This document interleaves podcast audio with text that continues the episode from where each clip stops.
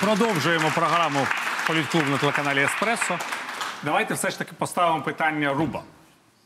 Якщо буде змінено уряд, ви вірите в Сергія Тегібка, прем'єр-міністра, пане Ростиславе? Давайте так. Знаєте, будь-хто був би прем'єр-міністром, його прізвище буде Зеленський, тому що це все одно підтримка однопартійної більшості і подібне. Або це буде створення іншого е, центру сили. Я не дуже розумію, навіщо це Зеленському і його оточенню. Тому я не думаю, що буде якась сильна фігура. Я думаю, що буде хтось е, з нової старої колоди. У вас які думки? Як, як має формуватися уряд? Ну, я не говорю конкретно про Тегібка, я взагалі про саму архітектуру. Чи буде змінюватися уряд? Як він буде змінюватися? Ой, слухайте, я хочу сказати ще, ще раз цю річ. Може, вона звучить банально. Інколи байдуже на прізвище важливо, чи зміниться сама структура управління економікою і структура управління урядом. Тому що у нас падіння економіки і повністю розвалене державне управління. Це от я говорю як людина, яка в цьому я більше розбираюся, ніж в економіці. Да? І коронавірус насправді показав, що у нас державні інституції, державне управління валиться. Оце велика проблема. да, да. Якщо мені Ти він кандидат... ще не показав, його ще немає. Ну, дай Боже, не покаже, але показав уже симптоми. Е, Якщо мені кандидат на посаду прем'єр-міністра розкаже, що ми кардинально змінимо економічну політику, ми піднімемо так і так, піднімемо виробництво, спад виробництва, будемо піднімати експорт, тому що спав експорт, будемо повертати заборгованості по заробітній платі, бо на сьогодні найбільші заборгованості по заробітній платі не виплати. І так, то і так, то вирішимо питання тарифів і те і інше, то тоді, мабуть, на прізвище байдуже. Ну на сьогодні Тегібко, ну я, наприклад, не чула його ідей щодо економіки, так як я не чула від всього іншого. Тобто співбесіди проходять в офісі президента, що в принципі повертає нас до того, що не депутати будуть вирішувати, мабуть, хто буде прем'єром. А нам треба змінити цю парадигму, і нам треба почути від кандидатів, якщо такі є, яке їх бачення зміни економічного вектору, як підняти економіку нашої країни, причому швидко за один рік, і не, не мріями 40% ВВП за 5 років, а конкретними цифрами, законами і діями. От, от приблизно це я очікую і дуже дуже цього хочу. Я с большинством тезисами о своей коллеге Алены тоже бы согласился, но я хотел бы сказать следующее. Вы, уважаемая коллега, как и здесь еще наши коллеги, будете голосовать за этот уряд. И там будут выступать будущий кандидат премьер, в премьер-министр. Но я хотел бы вам сказать, что самая главная проблема – это действительно экономические вопросы. Сильное государство, сильная экономика – это э, залог успеха. Единственное, с чем не готов согласиться, за год кардинально не поменяется. Но, Начать, по крайней начать. мере, вы э, и все здесь присутствующие наши с вами коллеги уже увидят хотя бы направление и Да.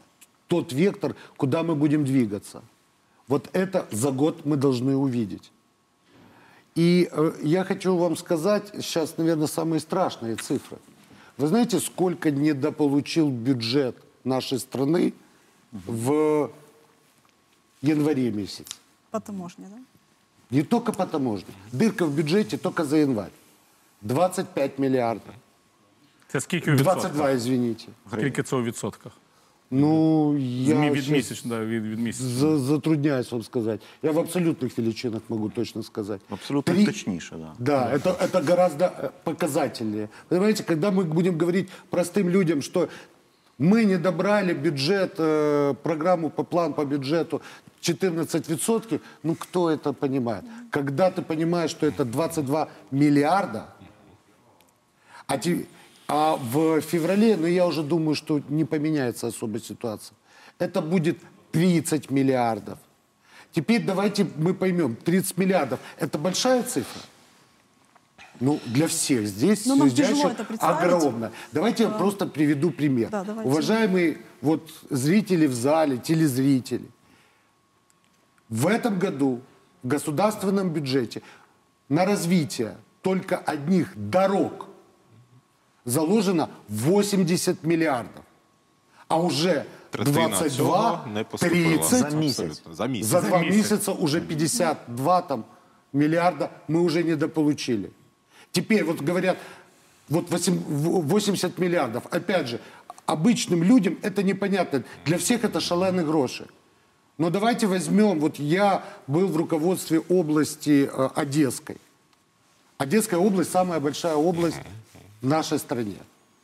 Вот 80 миллиардов в государственном бюджете заложено на ремонт и строительство дорог.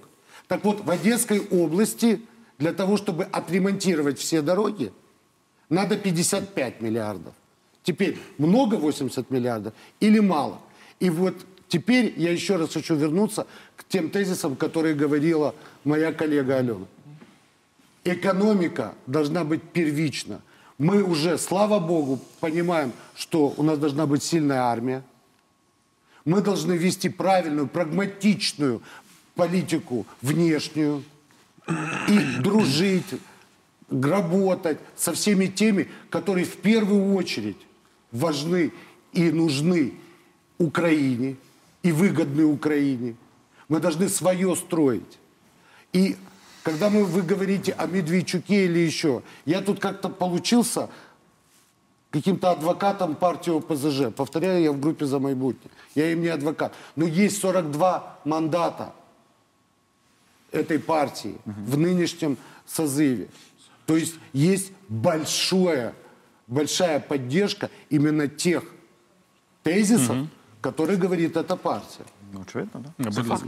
Е, Буквально кілька слів просто от, на- про цифри. Да, я Да, да, зараз да. не про політику, а про цифри. Е, ду- е, Дуже спрощуючи, у нас е, дохідна частина бюджету е, трильйон 100 мільярдів під, Да. під е, трильйон 200 мільярдів. Тобто, просто математика показує, що місяця має надходити близько 100 мільярдів. Якщо дирка 25 чи 30, рахуйте Це самі. чверть- це чверть місячних надходжень доходів, да. бюджету. Только это не за год. Не за Ні, ні, ні, ні. Ні, це чверть за місячних доходів. Да, Да, да, ви абсолютно чверть місячних доходів. А тепер е, І Я, я ще, К ще одне. концу весны, если мы так будем двигаться, уважаемые друзья, мы приведем к дефолту и полностью развалу всей экономики. Ну, дивіться, просто дійсно це цифри важкі для розуміння всіх, бо ну. Ну чому важке? Якщо чверть місячних Ну, от- доходів от- не приходить в бюджет, Я це б навіть, просто. я б навіть по-іншому сказала. Ми от це означає, що, наприклад, якщо ми не дотримуємо 22 мільярди, як ви сказали, за один місяць, то це означає, що ми не можемо заплатити пенсію. е, Пенсіонерам всієї України за півтора місяці, тому що ми на пенсію всіх українців А витрачаємо в учителям по місяць 4 17 тисячі мільярдів. доларів так і не Да? получать. Тобто Так це, обіцяють. ну от вважайте, Йо-моє. не доотримали ми через погане державне управління, через те, що люди не знають, От чому як не отримати. доотримали? Це теж ви От питання. Це Це ж питання, питання. Да, да. Що сталося? І це означає, що ми не можемо заплатити Это пенсію же за на півтора місяці. поверхности, друзья. Если у одного туманы в голове, как у Барского этого, помните, в голове моей туман? Ну, это певец, я слышал. Ну, один говорит, я профан и дебил в экономике. Ні, чекайте, це не відповідь. Треба зрозуміти за рахунок Та ні, чого ну, а бюджет можна недоотримує гроші. Це важлива річ. Да потому что ради бога, нету мы нормального это- государственного управления. Вот То, именно, что сказала лоббизм. наша коллега. Я, е, Да, будь звичайно, не, не- не великий економіст, взагалі не економіст, але е, ну так, десь, десь щось чув, що падіння промислового виробництва в січні десь приблизно 8%. 8%. Так, Ну, це От факт. вам і не добір 5,5 в податків. цьому Бюджет місяці. формується податками. Якщо промислове виробництво зменшується там на 8%, очевидно, вони податків менше, не, не, не сплатять. В цьому причина. Е, інша, друга частина це е, митні надходження. Митниця якось там, начебто, не так працює, як раніше працювала. Це значить, що може або менше в нас імпорту, або закон. Ну, якось більше контрабанди, можливо, стало. Може менше? Ні, більше контрабанди, бо споживати ми не стали менше. Да, там надходження Меньше, меньше зменшилось. идет дохода бюджет, в бюджет, а больше в как контрабанду, растаможка. да. А больше ездят эти автобусы там І где-то. крім того, ще, плюс ще є, але менше тепер на податків. захист, так би мовити, в- в- на виправдання такої ситуації. Ще що може бути? Тепла зима. е, Менше витрачається енергії там на обігрів, на, на, на енергетику. З цього теж не сплачуються податки, да? якісь. Ну, о, можливо, це я так Ну, припускаю. нет, це я это- припускаю. Давайте с этим мы не будем связывать. так- это так потому что говорите это люди. совершенно не в то. Окей. Я допускаю, вы правильно сказали, вы не экономист. Я, кстати говоря, тоже не экономист. Но... Ну, от і поговорили. А хто економіст? Хто тепер в цій країні Ну, економіст? Але, але я хотів ще одне сказати: ще один загрозлива е, тенденція на цьому тижні. Буквально, якщо раніше, в попередній е, там півроку, ну от умовно кажучи, після у- уряду Гройсмана, після у, у, у після зміни влади. е, Почали більше запозичувати, випускати ці облігації внутрішнього займу і скуповували е, іноземні е, інвестори, в основному фінан- фінансові спекулянти під великі проценти, там до 10%. Цим цими грошима компенсували недобор в бюджет. То на цьому тижні е, сутикнулися з такою проблемою, що не купують Да. облігації, Да. Ви- перестали, ви- да, перестали купувати наші, е, наші борги. Тобто не хочуть нам давати в борг навіть, навіть під 10% Бо річних, під державні гарантії. Тут момент такий, або вже, так би мовити, закінчились гроші у спекулянтів, вже нема куди вкладати. У спекулянтів гроші не закінчуються ніколи. Я жартую, ну це було дуже. Або е, закінчилась кредит довіри, що перестали вірити, що віддадуть. Абсолютно Або інші ринки Або третій момент, Ні, знову ні. ж таки, на виправдання, що, що може не все так погано. е, Все-таки загроза цього коронавірусу, зупи, зупин, Та що, що це вплине на глобальні вас ринки, що падають біржові індекси, і що ці фінансові спекулянти починають думати, а може не треба нікуди взагалі, в принципі, вкладати гроші. Можна, пане Володимире, я вам Будь скажу. ласка. Е, я теж не економіст, але я точно знаю, тому що я, як і всі ми пережили якийсь там МММ.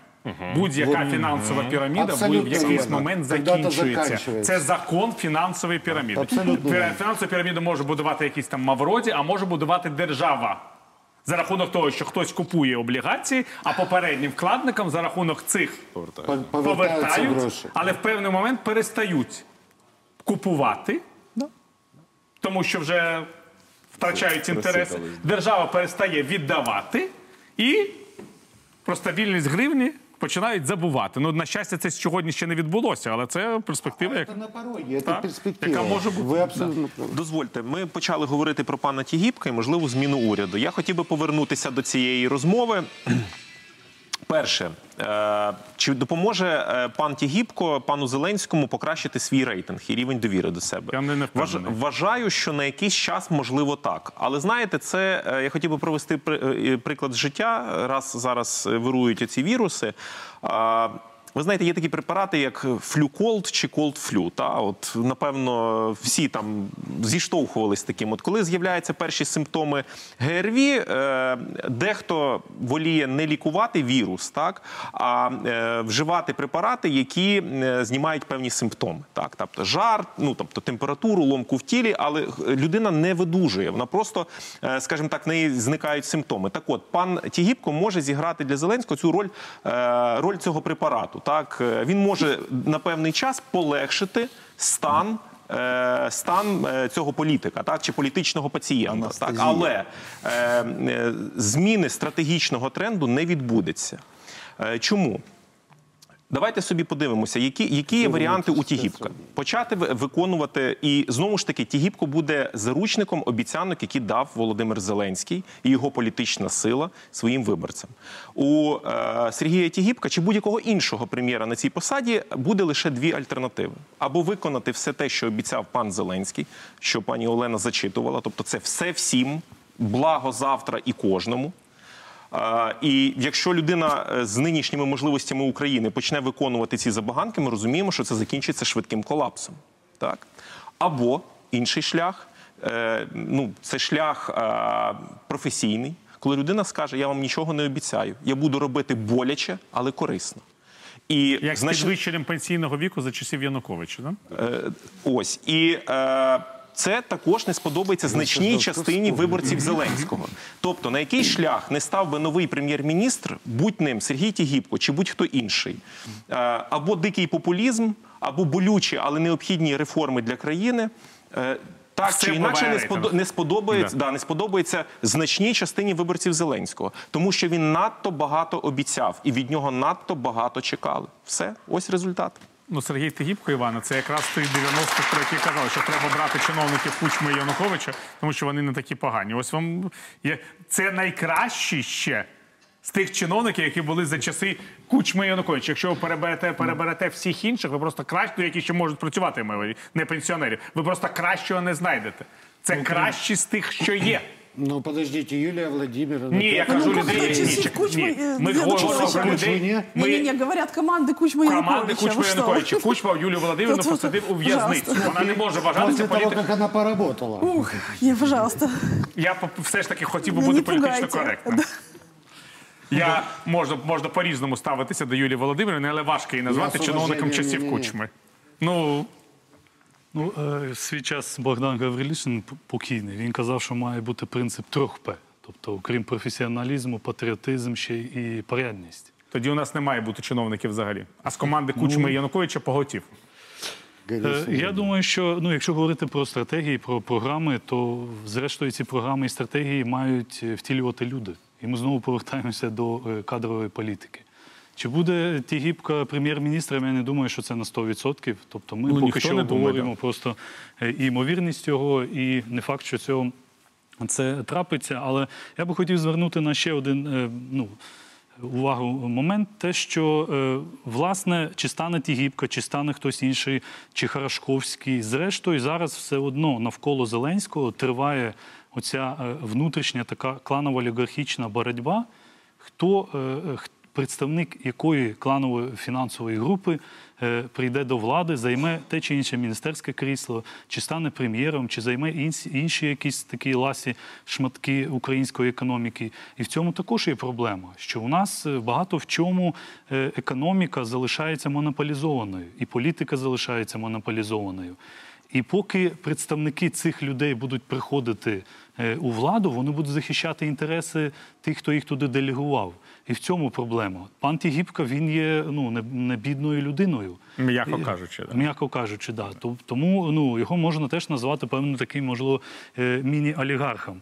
Тобто тут ну, вибір у Зеленського достатньо складний, але разом з тим рейтинг, е, звичайно, що можна спалювати. Єдине питання, заради чого? Його можна спалювати заради реформ, а можна бездарно його спалювати, як багато хто це робив е, в нашій країні. Ну, Єдине, що можливо, наповнюючи свої кишені е, грошима, багато чому, чому вони і приходили до влади. Тому у Зеленського ну досить складний вибір, але я думаю, що все-таки в країні є ті люди, серед яких можна обирати. Ну я там, наприклад, якщо там. Говорити по прізвищам, да, то згадував адмірала Каб- Кабаненка. Він не залучений. Або професор Василенко. Я не знаю, наскільки він сьогодні залучений в тій сфері, де він міг е, працювати. Да? Е, я не знаю. Ну є ще Андрій Сєнченко. Я знаю, що він своєю силою і правою Він створив, за- підготував законопроекти, які взагалі е, говорять тим людям, які знаходяться під окупацією, і в тому числі українському суспільству. Як ми будемо жити завтра, якщо так трапиться, що окуповані території повернуться і реінтегруються назад в Україну? Тобто є ті люди, яких можна знаходити, і які працювали, можливо, також у влади, але цього треба бажати робити. Тут питання, звичайно, є в тому, мені здається, ми маємо вирішити, наскільки в е, цій ситуації, в принципі, ми можемо очікувати, що в офісі президента усвідомлюють реальність цього падіння, неминучу реальність цього падіння рейтингу. Я дуже добре пам'ятаю, що коли там після 2014 року формувався уряд.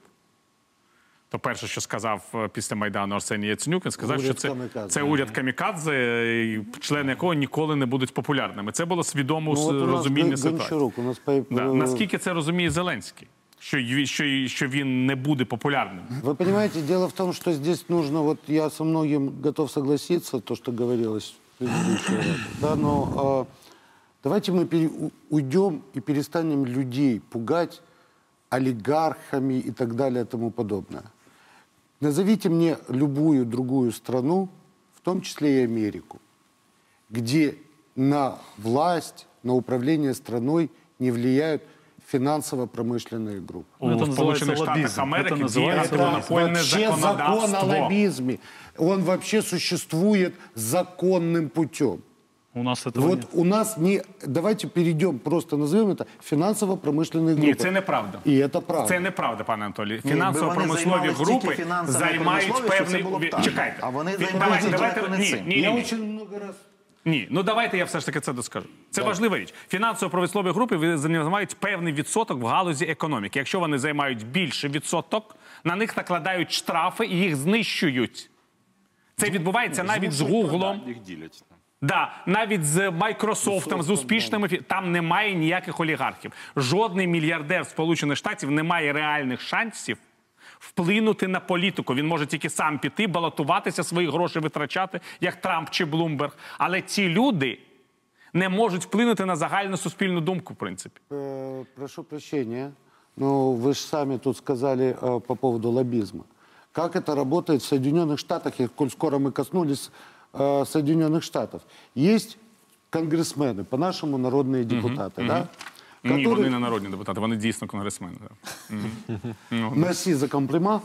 Эм, ну хорошо. Э, есть конгрессмены, которые разделяют, отталкиваясь от того электорального поля, где они были выбраны, ту или иную позицию, которая совпадает с той или иной финансово-промышленной группой. Ну, например, есть большое оружейное лобби. Вы будете с этим спорить? Але вони діють в рамках легального закону. І Правильно, так давайте к этому И- и, и це- подойдем. и це- и це давайте лобби- примем наконец-то закон о лоббизме Ну почуйте мене, пане Анатолій. уйдем от этих вот всех страшилок для людей. Яку, яку, який відсоток української енергетики контролює Рінат Ахметов? В тому то і справа. Назовіть в Америці якогось олігарха, який будь-яку монополізував людину. енергетику Ви- чи газову сферу, Трамп чи у будівельному бізнесі не мав там 5 чи 10 відсотків більше. Ем, Білл Гейтс не має у бізнесі високих технологій більше там 10-15 відсотків. Коли вони намагалися там з'єднати компанії, суд їх роз'єднав, їх оштрафував. Скажіть мені, який відсоток в авіаперевезеннях контролює Ігор Коломойський? От просто відсоток. Скажіть мені, який відсоток раніше в хімічній промисловості контролював Дмитро Фірташ? Це була вся хімічна промисловість. Скажіть мені, який відсоток в, е, в трубопроводній в, тру- в- промисловості контролює Віктор Пінчук. Він повністю це контролює. Я, це стратегічні речі. Я, можу, я навіть не буду продовжувати цей список. Але це катастрофа, економіка, в якій є люди, які контролюють 100% чи там до 90% певних економічних галузей. Це і є олігархія. Тому що така людина може впливати на політику. А якщо вона має ще телевізійні канали, вона повністю впливає на суспільну думку. Тому ми зараз о, не встигли обговорити просту річ. Ну, позвольте, Хто зараз я- олігарх номер один? Ахметов чи Коломойський? А чому це так? Так ніколи в житті такого не буде в Америці, в Ну, жодній країні смотрите, світу. Вы верите в то, что это можно изменить мгновением волшебной палочки? Я предлагаю э, решать этот вопрос, в том числе приняв закон о лоббизме. Якщо я Если мы пойдем по этому пути, мы, по крайней мере, как помните в этом анекдоте, билет для этого Якщо ви купим. мене в парламенті оберете президентом, чи народ мене обере президентом, я за сім днів вам це зміню. Я просто внесу О, такое где-то Я- Зеленський теж так казав. Я, я внесу в парламент. Я внесу в парламент антимонопольне законодавство, яке просто заборонить конкретним компаніям мати контрольний пакет більше ніж 25% в певних галузях промисловості, і на цьому все закінчиться. Це робиться за тиждень. Якщо є політична воля, Можна трошки да, будь ласка. холодної води. На жаль, е, в чинному законодавстві теж є обмеження антимонопольні, тільки не працюють з дуже багатьох причин. Антимонопольний комітет, е, як він е, формується, як він працює. Немає чіткої вимоги в законодавстві, Ростислав. Вот, і ніхто в ній не зацікавлений був ніколи. Правильно, але всі говорять, ну вимога є, але немає механізму реалізації. Ні, цього. політичної волі немає. А політичної волі немає провести це до кінця, і в парлам і в парламенті в тому числі. І до речі, було дуже багато не, сподівань, да і обіцянок. По-моєму, от е, Олена дивилась. е, не знаю, по-моєму, там було про антимонопольне законодавство в е, Ні, програмі Зеленського. не пам'ятаю цього. Ну пам'ятаючи про Коломойського навряд чи, але е, ну цього не було зроблено. Та очікували якраз таких речей. Бо що було в Сполучених Штатах? Да, в 19 столітті говорили про 50 сімей. Е, Говорили про те, що якщо ти вкрадеш е, е, хлібину, ти сядеш в в'язницю. Якщо ти вкрадеш залізницю, то ти підеш в конгрес. Те, що добре Було для. General Motors, добре для Америки. і так далі. Але підійшли до кризи, прийняли antitrust package. Мгм, да, абсолютно точно. Більш він проіснував років 20 на рівні законів теж з п- проблемою. Прийшла Велика депресія. Та і вже при президенті Рузвельті не Теодорі, який вів antitrust, Франкліні, да. а Франкліні вже запрацювало, тому що інститути були запущені, процедури були запущені, і таке інше. І правда про це би треба було говорити і в парламенті, в тому числі. Але інший порядок денний, розпродаж землі і подібне. Дивіться, я, якщо можна Коротко, секунду, да-да. Америка. По-перше, всі країни проходили ту ж саму історію, що у нас, тільки проходили це набагато успішніше, ніж ми поки що проходимо. Спеціально подивилася, щоб, не дай Боже, не помилитися на вашому ефірі. 1911 рік в Америці найбільша компанія Standard Oil. Е, Компанію, можливо, ніхто не знає, але точно ви знаєте власника, родина Рокфеллерів.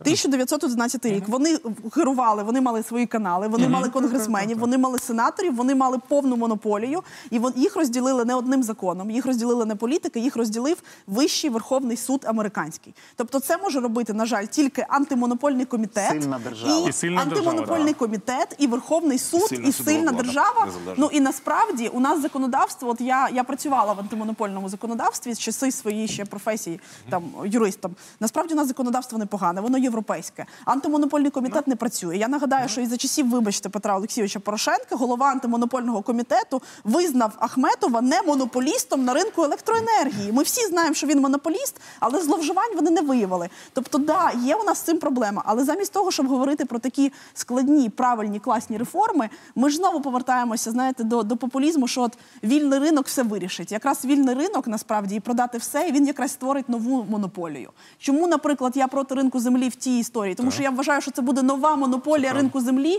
тільки інших компаній, бо ми не можемо конкурувати за гроші і ресурси з тими компаніями. Тому так, треба до цього повертатися. Але я з вами тут не погоджуюся. Я рідко з вами не погоджуюсь, але я не погоджуюсь, що це можна вирішити одним законом за сім днів. Це має бути правоохоронна система, Верховний суд, антимонопольний комітет, і президент має розуміти, що це таке.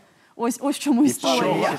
розсуд. З чогось потрібно ж починати. Я будь-якому радий, що наприкінці, наприкінці, наприкінці нашого ефіру ми врешті-решт підійшли до сутності проблеми. Так завжди буває. Що ми говоримо, говоримо не просто економіка, а монополізована Монополізована економіка економіка. і зв'язок влади з певними олігархами. І ось це створює такі проблеми, тому що з'являється влада, яка пов'язує себе з певними олігархами, а потім не може виникнути обов'язань зобов'язань перед народом, тому що виконує перед ними і залежно від них. Оце треба змінювати. Дякую, до наступного зустрічі.